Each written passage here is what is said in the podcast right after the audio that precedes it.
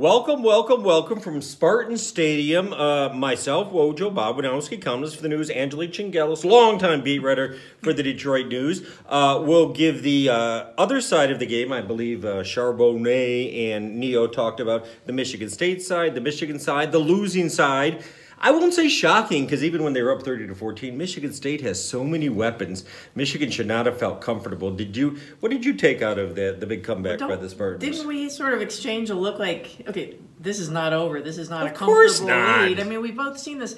Look, I, I think even after the first half, again in Big Ten play, this has been really, really evident is that they cannot come away with touchdowns when Right. they get in the red zone, and and they miss several opportunities for the game. Jake Moody, automatic for the most part. Good kid, goals. I'm sure. Great, great. Good kid. Don't need four field goals from him in a given Not- game, not- right? Not against this team. And ultimately, the difference in the game, Michigan's runners were held down. Hassan Haskins and Blake Corum, and Kenneth Walker III went nuts because Blake he is, yeah, know, drops that pass on third down. That it was looked like he had open field Right. ahead of him. I mean, he was. I think he was trying too hard. yeah. Well, there was some element of that certainly, but Michigan State had the best player on the field. Yes. Uh, I thought Cade McNamara did fine. Payton Thorne, the quarterbacks, did fine. Payton Thorne had had a couple of interceptions, but they just couldn't stop Walker when they absolutely had to. And we got to get into this JJ McCarthy thing.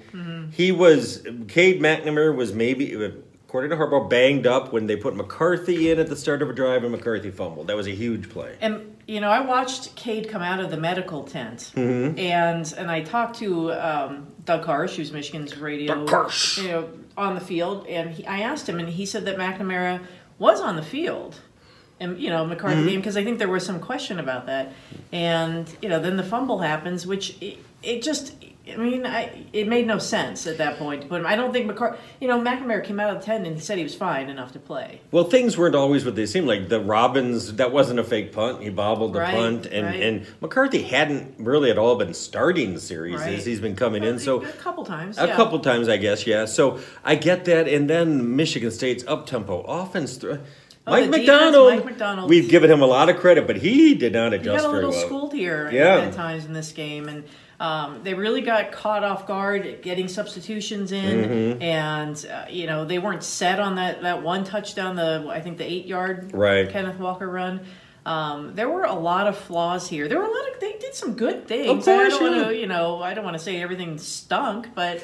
Um, Well, that's always the problem in these games. If you if you say Michigan blew it, it, like I think Michigan State took this game away more than Michigan gave it away. But there's elements Oh, of yeah. both in that regard, and they they did play well at times. and Michigan could argue that the officials took away some things from them. there was a there was one or two curious ones that we'll hear about probably forever Are now. you talking about the Aidan Hutchinson? Yeah, And, and the um, The touchdown. All the there were some weird replay reviews, but whatever.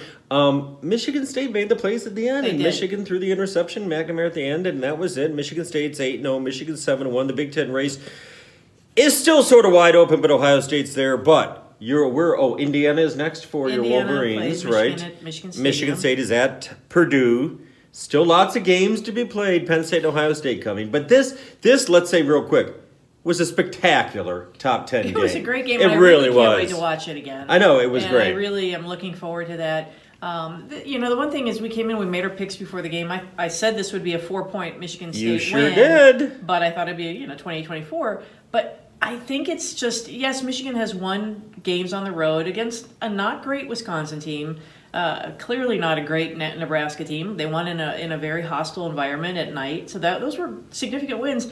But it's like they lack this killer Yeah. killer like put teams away and and they just and I think it goes back I think what I'm talking about goes back to their their red zone inefficiency. Well, maybe it's a killer player. Like Yeah, Kenneth Walker, you know, Yeah, just it a, uh, an otherworldly player. Um, great game though, and I think half of our audience loved it, and the other half is probably throwing up or something. Uh, Wojo and Angelique live from Spartan Stadium. Um, don't yeah. forget to read.